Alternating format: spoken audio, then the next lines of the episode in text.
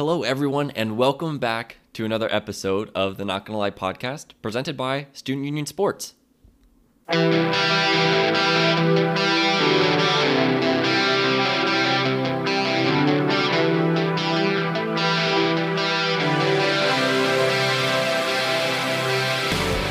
was a great day for sports, and that doesn't stop there because we have a very special guest, Jameis One of One, coming on the podcast. We're going to recap everything that happened in week one, specifically from a quarterback perspective.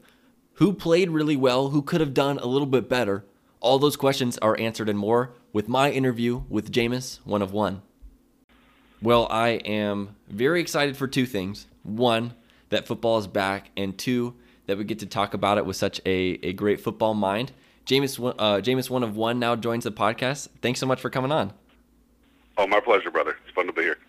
So, got to start off with the, the thing that everybody's talking about uh, the, the play of the game on Sunday Night Football between the Cowboys and the Rams. Michael Gallup had Jalen Ramsey beat, um, and it's a call that you really don't see that often. Um, maybe if it's the defensive player with that, a little bit of a slight push off, it gets it, but that's one of the, the rare times I've seen uh, an offensive player get called for pass interference on what seemed like uh, little contact, especially at such a big point in the game. Uh, it's it was a devastating blow for Cowboys fans and, the the Dallas Cowboys team. Uh, but what were your thoughts on that call? Was it justified, or was it the refs just trying to do too much at the end of the game? Jalen, you know, he sold it. He he sold it very well. Um, the kid deserves an Oscar for that one. And you know, he he's the big name. I mean, he's the highest paid cornerback in NFL history now. Um, and I think the refs, you know, they just they just saw him kind of flop, and they just they just bought it. Um, you know, and, and had it not been called, you know, it's not like the Cowboys were guaranteed to win. I mean, they probably would have kicked the field goal, gone to overtime. Who knows what happens? But um, you, really, in my mind, you got to kind of give credit to Ramsey for selling it.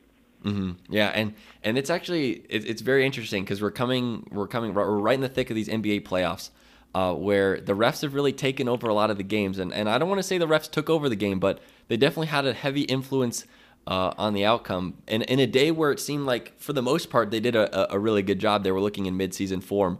Um, but if if I'm Cowboys fans, uh, is there is there any way that you know it's you you can take a positive out of this? Obviously, going into the Rams Stadium uh, and and losing a tough one. But what are some positives that I can take out of as a Cowboys fan from this game?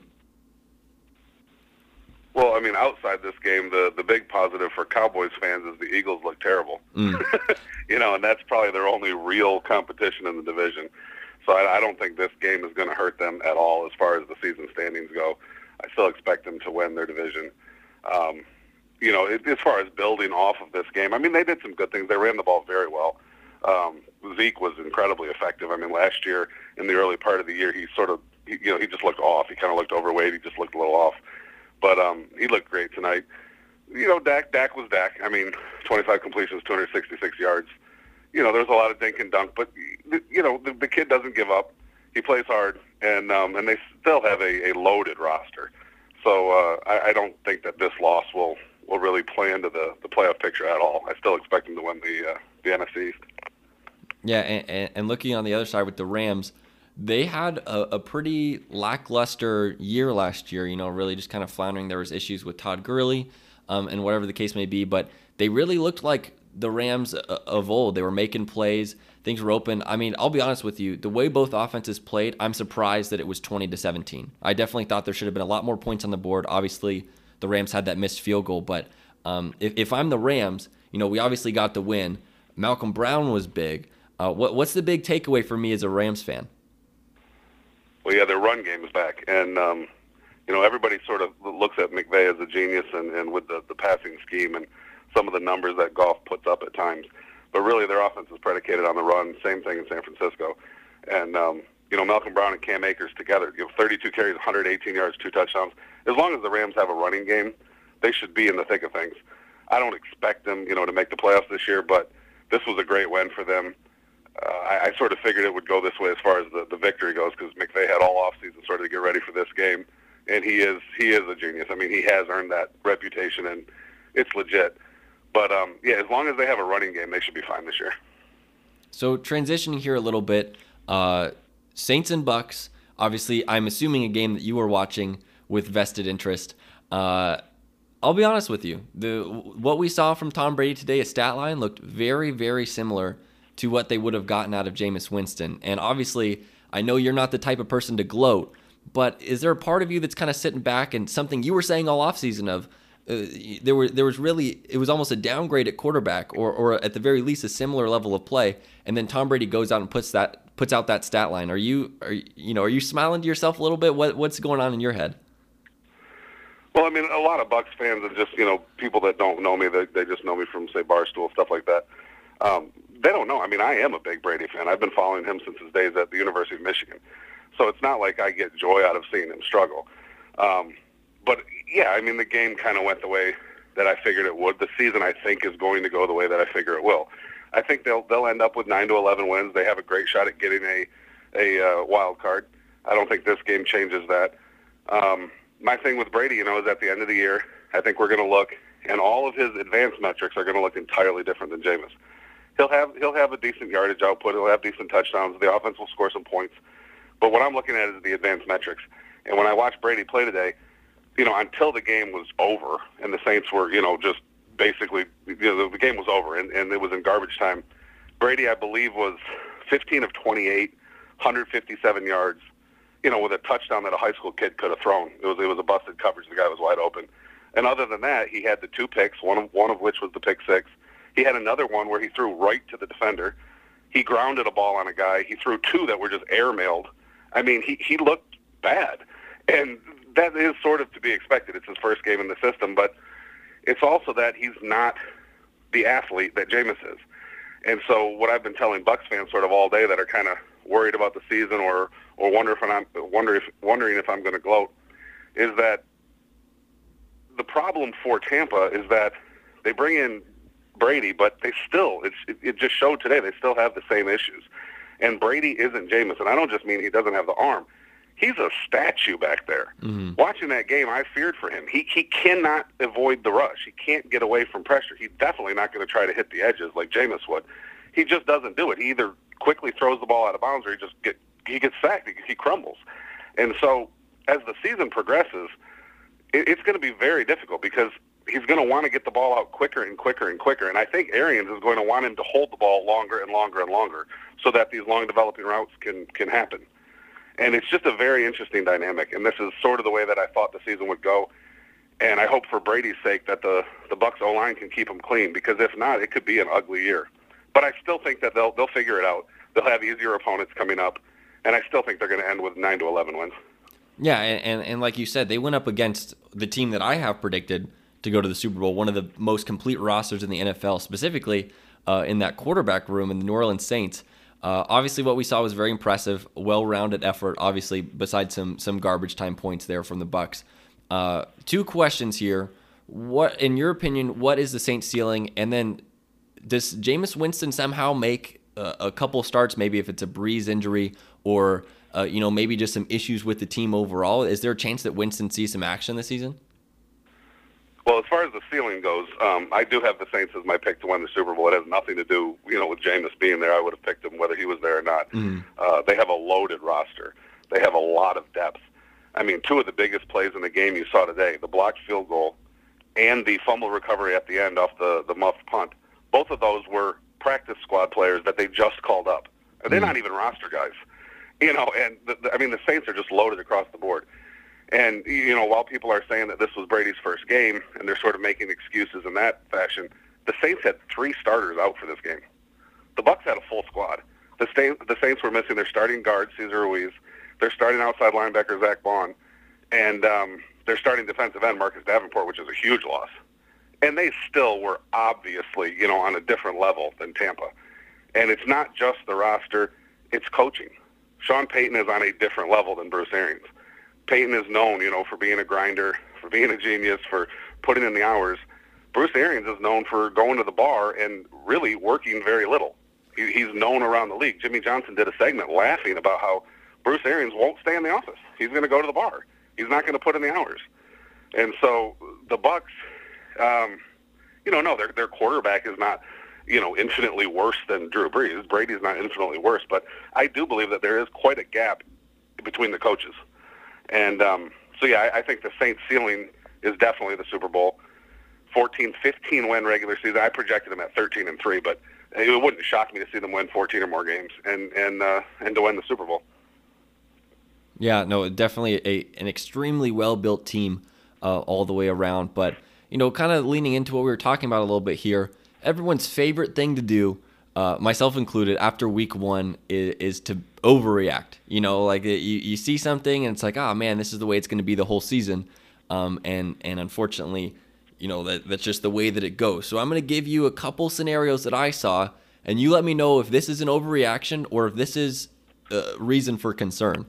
Uh, okay, but but re- real quick, because people wonder why I didn't answer the Jameis question you asked, so I'll answer that real quick. oh yes, yes, go ahead. Uh, um, yeah, I would I would expect that yes, if Brees actually gets injured, um, that Jameis would start. It, it would sort of shock me if he didn't. However, you know the odds are Brees is not going to get injured, and I really think that in Payton's mind, he would much rather just stash Jameis the entire year and not give the rest of the league a look at LASIX Jameis so that he can re-sign him way cheaper in the off season. If he does roll him out there and Jameis has a big game, you know, it, it, it's just going to raise the price. And you see the Saints. I mean, everybody projects that they're going to fall apart at the end of the year because of the salary cap, and yet they just locked up Kamara, they just locked up Demario Davis you know, they're handing out money like it's candy. and I do feel that that they believe this is Brees' last year, and at the end of the year they're going to try to lock Jameis up. And I think they want to do that as cheap as possible. So it wouldn't shock me at all to uh, to see Payton just stash him on the bench and never let him get on the field. I mean, why give the league a look? Yeah, no, and, and like you said, the odds of that happening are are very realistic. Drew Brees has played in all 16 games, all but three seasons since 2010. Uh, so statistically, you know, he's got a really good chance to stay healthy, and, and I agree 100%. I mean, if he if they can keep Jameis on off the field, it makes it a lot easier to sign him in the offseason because uh, we saw how much Teddy Bridgewater went for in just playing a couple games in relief uh, for Drew Brees. But uh, so so let's transition over here. So these overreactions. Uh, I'm gonna start with this first one. Philip Rivers, uh, 36 of 46 passing, threw two big interceptions, and he threw a third that actually got called back on a on a holding call that was just away from the play. Um, I mean, he played well, but there were just issues down the stretch where he could not put a drive together. Uh, is this a sign of what's to come, or is this just you know a fluke? No, I definitely think it's a sign of what to come. I, I really don't see what the media likes so much about the Colts. Um, yeah, I, I told my buddy Stephen Cheah there at Barstool, you know, I just I just don't see it, you know, because he has the Colts as, as a easy a playoff team. Um, I look at them as a five to seven win football team. I really do. I, I understand they have a good line. I know they've got some big name players, Quenton Nelson. I know you know uh, Leonard on defense, etc. But I just don't look at them as a as a very quality football team. And I think they need a dynamic quarterback, and Philip Rivers isn't that. I think he'll put up big numbers this year because they're pass first, even though they probably should be run first. Uh, but they lost Marlon Mack maybe for the year today. So I think Rivers is going to put up big numbers. Um, I think they're going to throw the ball a ton, and I think that they made the wrong decision in signing Philip. Uh, you know, Jameis to me is that dynamic quarterback. They need an Andrew Luck style quarterback in that on that team in that offense, and I don't think Rivers is that guy. I think he'll finish the year with you know 4,500 plus yards, a bunch of touchdowns, and they're going to win six, seven games. See, know that hurts. I'm a Colts fan. That really, that that that was just a, a shot to the heart right there. Um, look, I 100% get what you're saying. I was pushing for a Jameis signing in the offseason. Uh, but obviously, Marlon Mack going down was was a huge loss. Um, but, you know, he still got Nyheim Hines, Jonathan Taylor there. I think the defense really disappointed today. Uh, so I respectfully disagree. Uh, you know, all bias aside, I've got them winning the AFC South just because it's all around such a weak division. The Texans took a step back. The Titans are probably going to be taking a step back. And the Jaguars did beat the Colts, but I don't see anybody realistically projecting them to win the AFC South. Um, but yeah, obviously there's there's a little bit of bias in there, and I'm and I'm still I'm still sore from the loss, so that that one hurt a little bit extra. But we'll move on to the next one. Uh, okay. Seahawks defense. Second second game in as many years, they allowed 450 passing yards to the Falcons. Last year, of course, it was Matt Schaub, uh, which is even worse. But they got lit up again. You know, they added Jamal Murray. They were supposed to be better defensively, but I feel like they still had a lot of issues. They got the win because Russell Wilson is the second best quarterback in the NFL, but is this an overreaction or is this a sign of what of what's to come for the Seahawks defense? Yeah, their defense is rough. I mean, they're they're definitely nowhere near the Legion of Boom anymore. Um, this is going to be the Russell Wilson show this year, really like it is every year. You know, they they've got the the hashtag going there with uh, let Russ cook, which I like. Mm. Um, and this this is his team, and he's going to have to win some shootouts this year. I, I don't see that defense as being anywhere near dominant. Um, you know, the Falcons. I mean, they they got 13 of their 25 points in the fourth quarter. The the Seahawks held them to 12 through the first three. So some of that is, is sort of garbage time type stuff. And the Falcons, you know, they they they're running that Dirk Koetter offense, which you know they just sling it around the field and sort of ignore the running game. So that's going to happen. But um, but next week it's it's Seattle and New England. I, and I'm really interested to see there because New England was running like you know a Tim Tebow type offense today, just running the ball constantly. We're sitting at halftime, and I'm I'm talking to my son like, is, are they going to let Cam throw the ball at all? So so next week next week we'll get to see Seattle's you know run defense maybe uh, have to have to take over that game. Hmm Yeah, and, and and another team um, like the Colts, who who some people had big expectations for, that fell on a disappointing loss. The Eagles uh, let the Redskins, or sorry, my bad, the Washington football team. That was actually not intentional. I, I uh, uh, just a slip of the tongue there. Um, scored 27 unanswered in the second half, which is crazy for any team much less them. You know, what we had for expectations for them as uh, with Dwayne Haskins, more of a project quarterback, and obviously losing um, Derrius Guice, cutting Adrian Peterson, losing Kelvin Harmon. There were not high expectations for this team, but they came out and win week one. Uh, so this is a twofer. Are, is the Washington football offense legit, uh, or are the Eagles just not there? Yeah, I, I would say the Eagles just aren't there. Um, they're another team that I think are sort of perennially all you know overrated by the media just because of the market that they're in. To me, they're a lot like the Colts in that I think they're a six to eight win team. I don't view them as a legitimate contender in any way. Now, you know they might get lucky and hang in in the uh, in the NFC East, and the Cowboys might have a rough year and they might be battling like last year towards the end. But I just view them as like a six to eight win team. I don't think their roster is that good. Um, you know they've been losing guys like left and right in in, uh, in camp. And Carson Wentz, most people that follow me, they know I, lo- I love Carson Wentz. I mean, I love the kid. I love the whole AO1 thing, Army of One, and his dedication to Jesus Christ and all that. But he was terrible today. I mean, he he was absolutely terrible. I think his raw QBR was like 14. You know, on a scale of one to 100, he he was just abysmal. Um, so I, I don't think the Eagles are a good football team.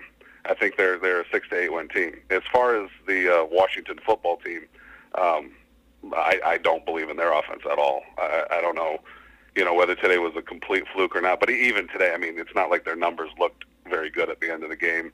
Haskins is still raw. He's still coming along. Um, but they play hard. They've got a coach that they're probably playing extremely hard for that uh, everybody loves, you know, around the entire NFL. So I don't expect to see them really give up in games. Um, and they may win more games than, than what I thought. I mean, I, I thought for sure they would be probably a, a top three or four draft pick team.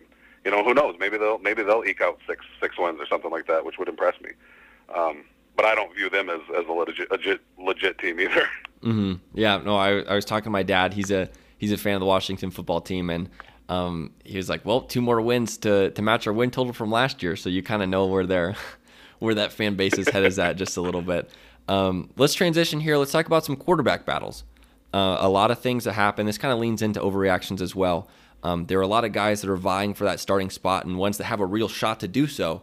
Uh, let's start in Chicago. So basically through halftime, all signs pointed to, you know, Nick Foles, it's going to just be a couple more weeks.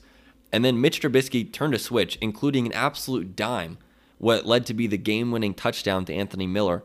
Uh, I mean, obviously, Mitchell Trubisky did enough to save his job for this week, but is this turn of a corner? Is that like, did we see something out of Mitch here, or is it just, you know, uh, maybe just the chips falling at the right time? Yeah, no, I, I don't believe in Trubisky at all. Um, I, I've studied him enough where I, I just don't. He he has some skills, he has some talent in the right system. Yeah, he can be effective, um, but he'll have a big game here and there. I mean, I remember, you know, he he looked like Dan Marino against Tampa a little while ago.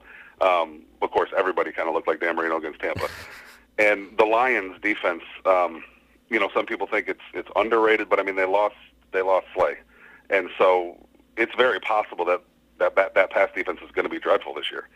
So I wouldn't make much out of what Trubisky did in this game.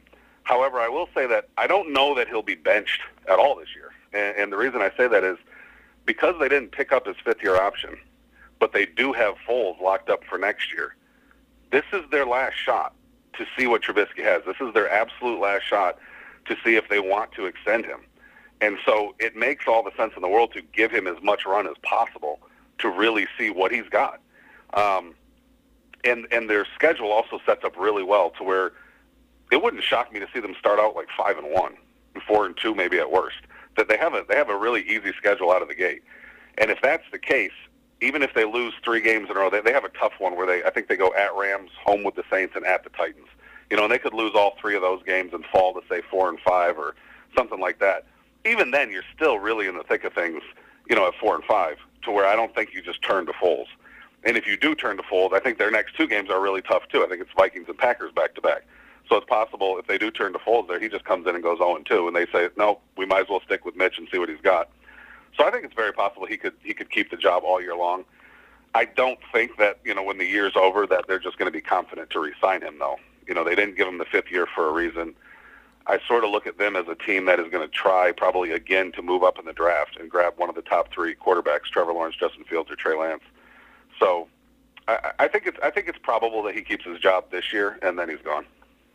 Yeah, and and that's kind of the thing with with this quarterback situation is you really can't go Foles and then back to Trubisky because I think that's just going to be it confidence wise. You know, I think I, am with you. I think they hold out on Trubisky as long as possible, and if you know they, they're two and four, two five, you know, or or worse than that, then they turn to him. But I don't think there's a situation where you can go from Trubisky let Foles play a couple games and he loses a couple and then go back. I think it's you've just really lost the team and, and really lost the the confidence in both of your quarterbacks at that point. Um, right. But but moving over here, um, Tua sitting behind Ryan Fitzpatrick. I mean, this was a winnable game for the Dolphins. I really do believe that. Three interceptions from Ryan Fitzpatrick, very inefficient. Uh, it, it's a tough look, and obviously for Dolphins fans who have a, a first round quarterback sitting on the bench, they're they're angling for him to start Obviously, there's that hip uh, hip issue. How soon do we see Tua take the field, if at all?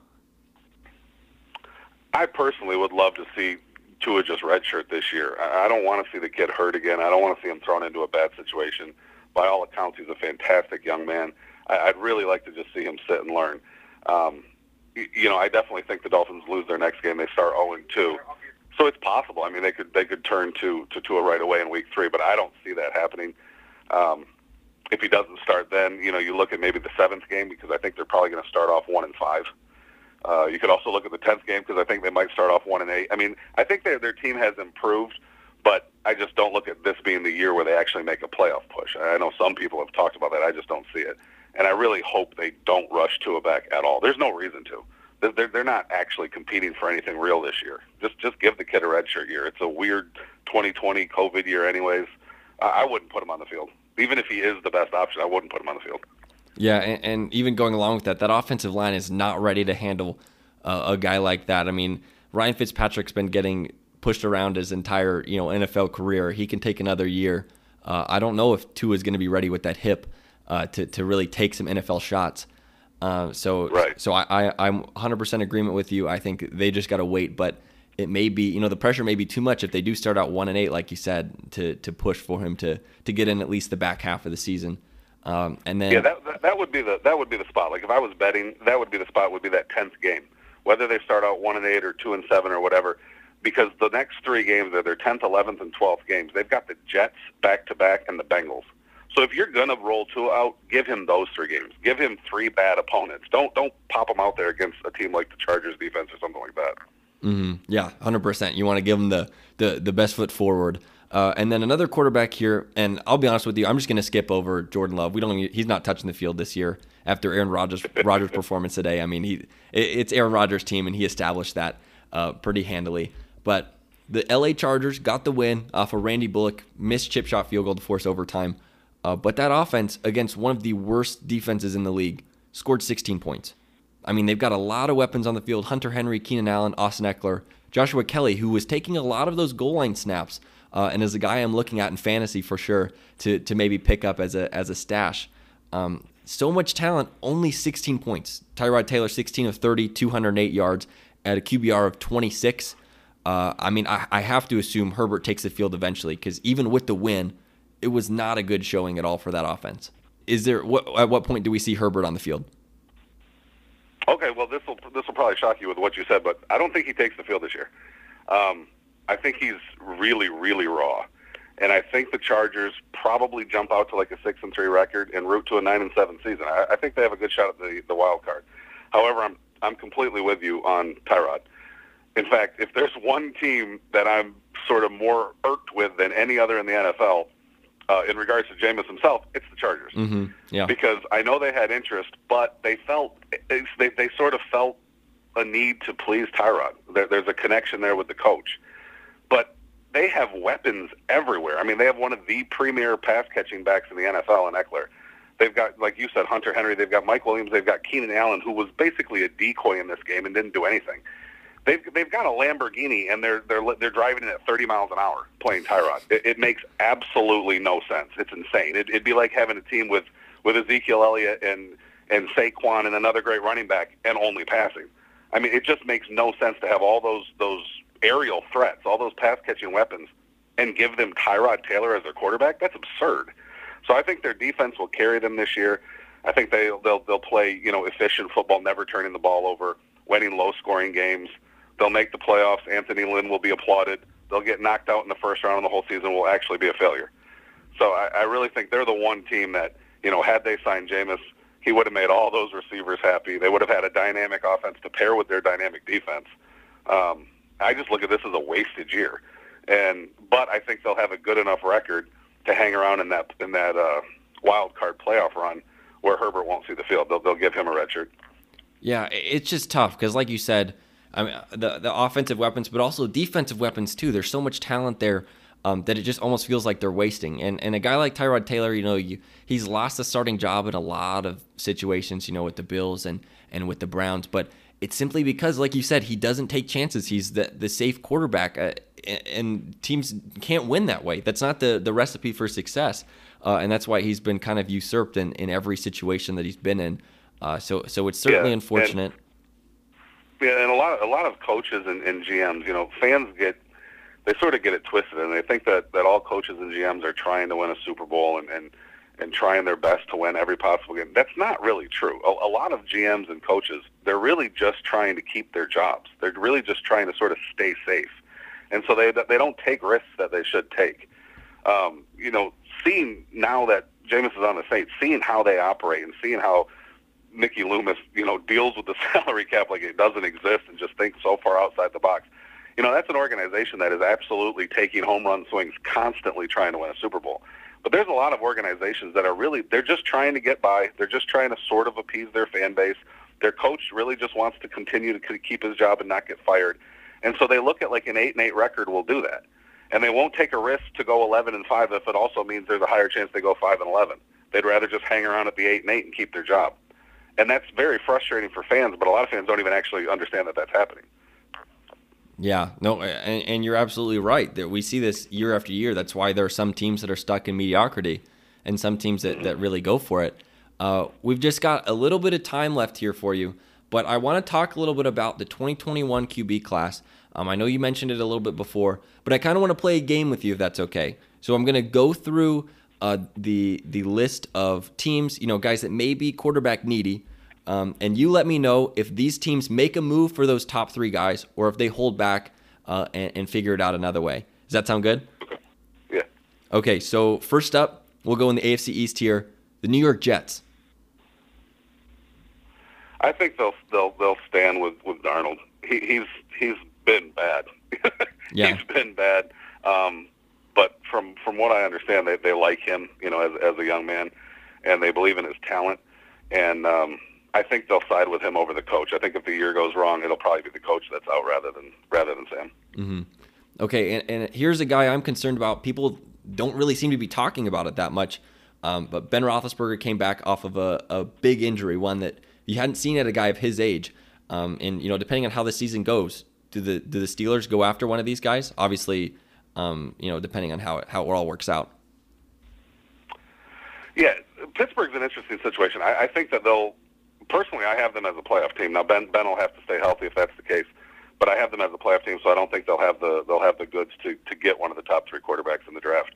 Um, and even if Ben gets hurt, I actually think they're they're a team where if Ben were to go down in the beginning of the season and they're not, you know, they have a decent record, I think they'll they'll call the Saints and they'll make an offer for Jameis and they'll just try to bring him over now. They already went hard for him in the off season. They wanted him desperately, and Jameis chose New Orleans over them. Um, but I think if Ben were to get hurt, they'd go after him. And obviously, everybody knows Jameis is a huge upgrade over Mason Rudolph and you know Duck Hodges, what they had last year. So I just don't look at the the Steelers. I don't look at them as a team that's going to lose enough games to uh, to really have a shot at a top quarterback. All right, we'll keep it moving here. Same division though. Uh, people have been having issues with Baker Mayfield. Is it the Browns? Do the Browns move on from him and get another guy in the draft? No, well, I'd say the same thing with the Jets that um, that they'll stick with Baker. They'll give him at least the full four years, if not even you know if not the fifth year uh, option. They like him. You know, the city still likes him. He's been he's been rough. You know, he's been rough for over a year now. Um, but when I'm saying this, I'm also talking about both with Baker and with Sam Darnold. I'm talking about everybody other than Trevor Lawrence, just so everybody understands that. Okay. If the Jets get the number one overall pick, Darnold Darnold's done. There, I, I don't see any of the bad teams. I don't care who their quarterback is. If they get the number one pick, Trevor Lawrence is the guy. So Baker Mayfield, get out. Sam Darnold, get out. I'm even saying Joe Burrow, get out. If if the Bengals get mm. the number one pick, now it may be smart for them to trade the number one pick for a, a King's ransom and build around Burrow but it wouldn't shock me at all. Even if Burrow has a really nice rookie year, if they get the number one pick to take Lawrence and deal Burrow, Trevor's that special. Yeah, yeah, and uh, for for that, for the sake of this argument, it would be obviously a team that would trade up or a team that would you know uh, go after one of those other two guys. So yeah, that was a good that was a good clarification. We'll keep it moving here. Jacksonville, Gardner Minshew, 19 to 20, three uh, three touchdowns today, looked really good, but are they still looking for for another guy? Yeah, Jacksonville's another team that that wanted Jameis. Um, so, you know, they Gardner's interesting because he plays with so much heart and he he he just gives it all and he's accurate and the his, the team rallies around him. He's sort of like a a, a version of a Fitzpatrick. You know, he just people rally around him and mm-hmm. they and they love him and I love watching the kid play. So seeing what he did today and even seeing you know the rookie season he had, I'd love to see him get a third year. Um, you know, and they they shocked me with that win over the Colts. I didn't see that coming at all. So I, I don't I don't know that they would take a uh, a Justin Fields or or a Trey Lance or let alone trade up for them. They may ride with Minshew. Now, if they get that number one, it's it's Lawrence all the way, and they'll probably bring Dabo with them. Um, but if, if they don't have the number one overall pick, I could definitely see them sticking with Minshew. The the kid's just got the it factor. It, it's uh, I hate to use that because it's you know it's not actually measurable, but that is what it seems like with him. He just has the it factor. Yeah, that's true. We see that with with just a couple of quarterbacks, and to see Gardner Minshew play like that at such a young age and with such little experience, it feels like. With you look at where he's played at and the level um, that he has played at, so it's very cool to see. Um, okay, so we'll go rapid fire here. Just probably like eight more teams I'm looking at. Um, Vegas. Derek Carr doesn't work out. Mariota doesn't work out. Are they going for a quarterback? Yes, uh, yes, absolutely. I think they um, really, even if Carr has another solid year, I don't think they're sold on him. Um, you know, the Mariota signing sort of proves that they're not sold on him. The, but the Mariota signing was kind of a joke. They were another team that absolutely wanted Jameis. Um, this is not. This isn't a rumor. This is absolute fact. I know this for a fact. They wanted Jameis. They were led to believe that Jameis back to Tampa was a done deal. Mm. So they signed Mariota. Had they known that Jameis was going to be a free agent, had they known Brady was going to choose Tampa, I believe Gruden would have paid Jameis way more than what they paid Mariota. Jameis would be starting game one. It would have been over. So mm. I don't believe that they believe in Derek Carr, and I think that really no matter how this year goes, now if they make the playoffs and Carr is great, that's different, obviously, but really no matter how this year goes, um, I could definitely see them trying to move up uh, for Fields or Lance. I, I think both of those guys have more talent than Carr, and I could see Gruden fall in love with either one of those guys. Um, they're both mobile. They both have great arms. So I, I definitely see the Raiders as a team that, that would try to make a move up. Again, though, you know, if the Saints really are in salary cap purgatory and they really can't afford Jameis and he just hits the market, you know, the Raiders may just choose to sign him then. Um, Mariota just might be cut. Yeah, the, the poor kid just mm. can't stay healthy you know, I hope the best for him, but he just can't stay healthy. Yeah, no, uh, that, that's very true. This one, I think I know the answer to, but I'm going to ask it anyways. Washington football team? I would. I mean, I would think so. I would. I would Yeah. think that they would definitely be a team to trade up. I, I like Haskins, you know, but I don't. Really, I, I've watched him enough where I don't really believe in him. He's got some skills, but I just I don't really see anything special yet. Um, you know, apparently the the coach. I mean, I'm sorry, the owner likes him, but the owner's probably going to be out. And if the owner's out and they bring in a new owner, that generally comes with a new quarterback. So I, I definitely could see them making a move up. How about the Giants? Daniel Jones, still give him a chance, or how are they looking? I personally would probably trade up, but I, I think they'll give him. I think they'll give him at least the full four-year rookie deal, if not, you know, the fifth-year option. I think they'll stick with him. Uh, if if Stafford can't stay healthy, the Lions have a, a rough finish. Do they go for a quarterback? Oh, I hope so. I hope they they trade Matt to an actual franchise. um, I, you know, and the Lions are the team of my youth. I mean, that's the team my dad roots for. That's the team I was taught to root for. I, I realized early on I'm not going to do that. They're a garbage franchise, you know. But um, I, I just I wish Matt Stafford would demand a trade today. I wish he would have demanded it three years ago, five years ago. Um, I'd love to see him out of there. But his his cap situation is also a little tricky. I think really he'll probably be there at least one more year. Just when I looked into his cap situation, it just seems a little tricky to trade him. So I think he'll probably be there another year. Uh, okay, so two two teams here left. I'm gonna pair them up. This one, I feel like I know the answer to this one. Uh, Carolina Panthers, probably in the market for a quarterback. Yeah, I mean, I think they'd love to get Trevor Lawrence, but I don't know that they're going to lose enough games.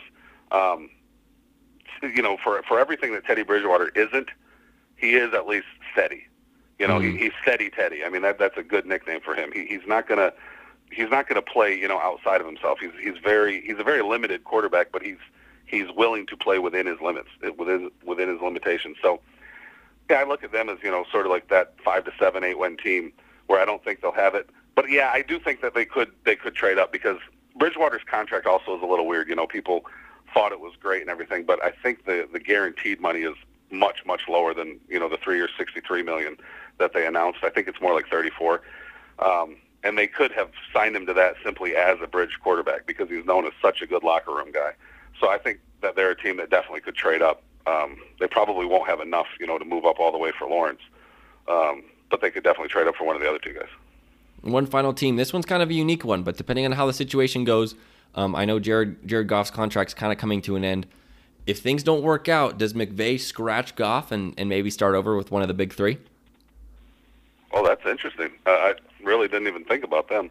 Um, that's interesting. I'll, I'll say no, just off the top of my head. Um, But yeah, I mean they're they're a, they're definitely an organization that doesn't mind taking huge risks and big swings, and um, that's an interesting one. Yeah, the the one team that I would add that you didn't is is Chicago. I, I think Chicago's another team that will try to move up for sure uh, to draft a new quarterback. I think that you know this is Mitch's last year there, and I think they have Foles for one more year, so he's a perfect bridge guy. And both Lance, you know, coming from an FCS school in North Dakota State, and Justin Fields, you know, he's only he's, he's very um, raw still. He's only got the the one year under his belt. So I think they'd look at Foles as kind of like the perfect tutor for for both of those guys.